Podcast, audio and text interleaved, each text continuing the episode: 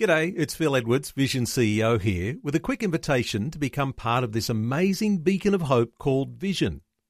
Together we can put our love into action to help people of all kinds build or rebuild their lives on the truth of God.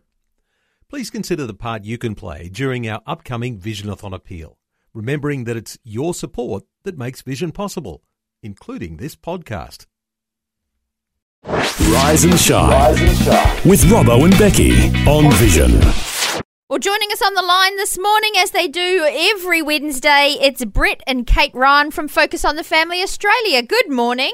Good morning. Good morning to you both. Hey. Great to catch up with you guys again. I'm looking forward to some more wisdom. I really enjoyed last week talking about uh, you know, working together as a team in the family. But I guess the reality is that uh, sometimes the team grow up and they stay at home. They don't actually go anywhere.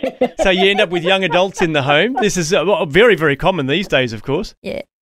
It is very, very common. There's, a, there's, actually a new coin phrase. It starts off with preschoolers, and then they become primary schoolers, and then they come teenagers, yeah. teenagers, then young adults, and there's a new one called kippers. Not okay. really that new, by the way. And uh, kippers stands for Kids and Parents' Pockets Eroding Retirement Savings.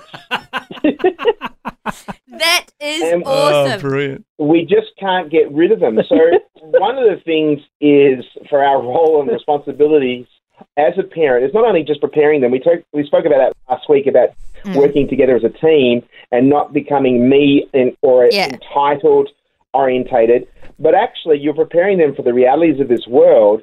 And uh, and so we shouldn't make it that easy that they can get you know board and breakfast and their Yeah. housework all done for them because you're actually doing them a disservice mm. and their future roommates or their future partner a disservice because you're not preparing them for the realities of living a life of independence and being able to contribute to not only the household but society in general. Yeah, Yeah, such a good so point. True.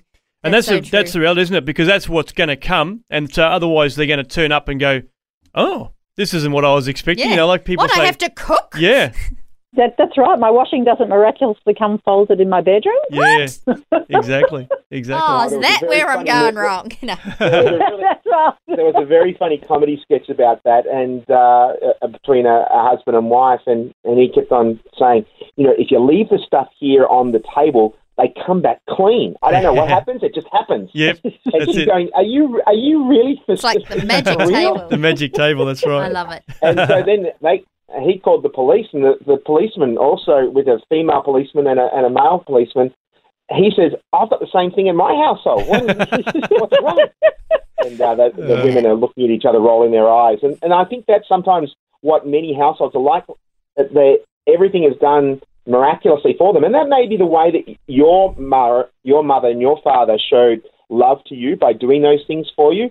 But one way you're showing love the best way is actually Teaching them. teaching them how to do that. Yeah, Yeah, that's, no, that's so right. Because it does set them up beautifully for the future, um, rather than just turning into. Because I guess the thing is, particularly, I mean, you guys have got boys. I got boys. So, like, if if you do this for boys, they get married, and then they just expect that the same thing will happen. That the wife will just continue to, you know, cook and clean and iron all that sort of stuff. Yeah. And that isn't a, a, a helpful scenario either. You know, you want to have um, young men that are going to be able to contribute to to a home as well.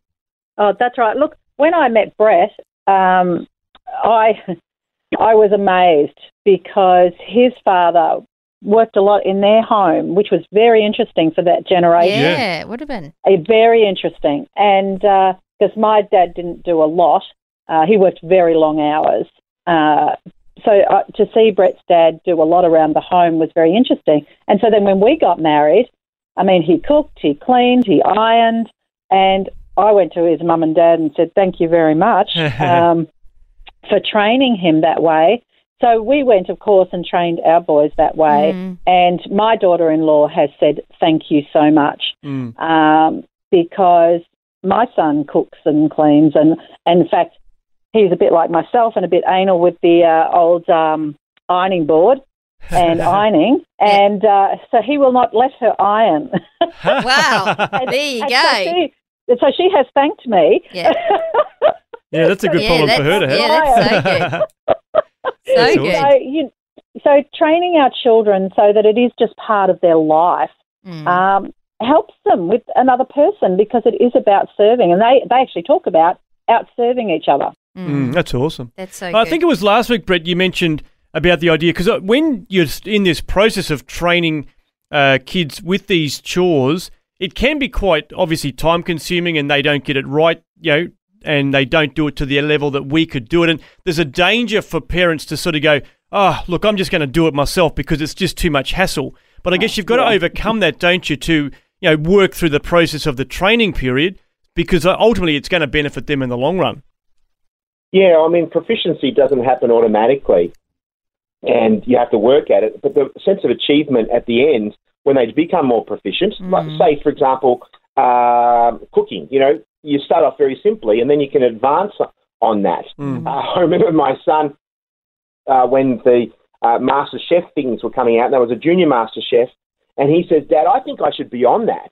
And I said, Why? And he goes, Well, I can cook. I said, What can you make? And he says, Spaghetti sauce and nachos. Perfect.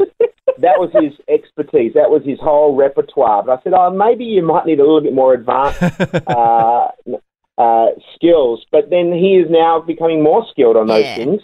Yeah. Uh, and as they get the sense of achievement, and, and everything starts off small and it gets better. Yeah. Yep, so true. and even maybe if you haven't because you haven't set them as uh, chores and rules and things when they were little but they're still at home now it's still time to what is because i always say that i'm sending you back to your mother for retraining you know it's still yeah no my husband is very good that's our biggest joke though um, yeah there is still there is still time to set it in place while they're still living at home even if they are older because a flatmate's not going to pick up on you know when when something needs to be done they're just not going to go and do it you've you've got to sit it out No. and get it done now Oh, that's right. I, I, I just think there's no way you could go and live with somebody else if you mm. can't pick up your own clothes, put Yeah. your dirty dishes in, you know, in mm, the Yeah. dishwasher or wash them.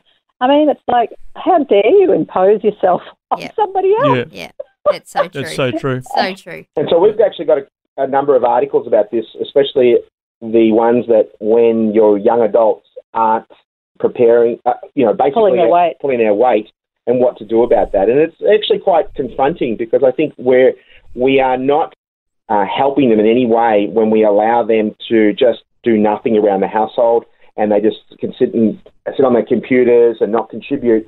Um, it's a frank conversations, maybe to say, well, maybe this is not the place for you to stay. I'll give you three or four weeks to improve, and if it, things don't turn around, then maybe you have to find alternative accommodation. And that's the tough love aspect, but it's something that I think it needs to take place more and more because you're actually, as we've already said, you're doing them a disservice by not doing it and uh, and uh, and showing that you really are serious. And uh, and so you don't threaten something that you're not going to follow it through. Yeah. But at the Yeah. same time, you need to um, maybe toughen up a little bit. Of course, you can do it, but it doesn't mean you should do it. yeah And just a quick quick story in there. When I was growing up, my dad paid for everything Mm.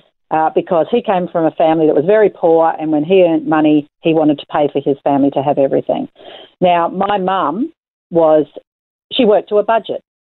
I watched her and went, "This is the way to do it, not this splash money around scenario." Uh, and so when I started dating Brett's family, uh, no, I didn't date his family. not everybody, just him. When I started dating Brett, his parents were actually concerned that because they'd watched my family. yeah And Oh, so they right, talked yeah. to me about that, about money, because Brett was a nurse, and they said, well, you know, he's never going to be able to provide like your father.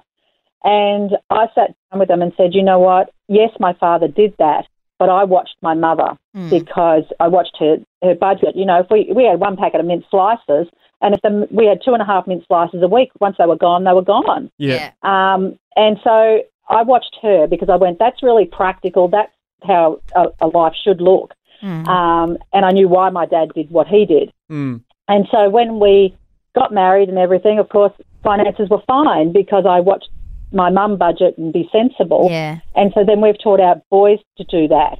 Uh, you know, from the minute they got a job, then they started saving and for a car and, and so on and so forth. We have to give them Yeah. the skills um, because otherwise we hamstring them. So yeah, true. no, that's a great point. And the bonus is if we got a packet of mint slices between the two of us, we get more mint slices. That's right. That's awesome. yeah.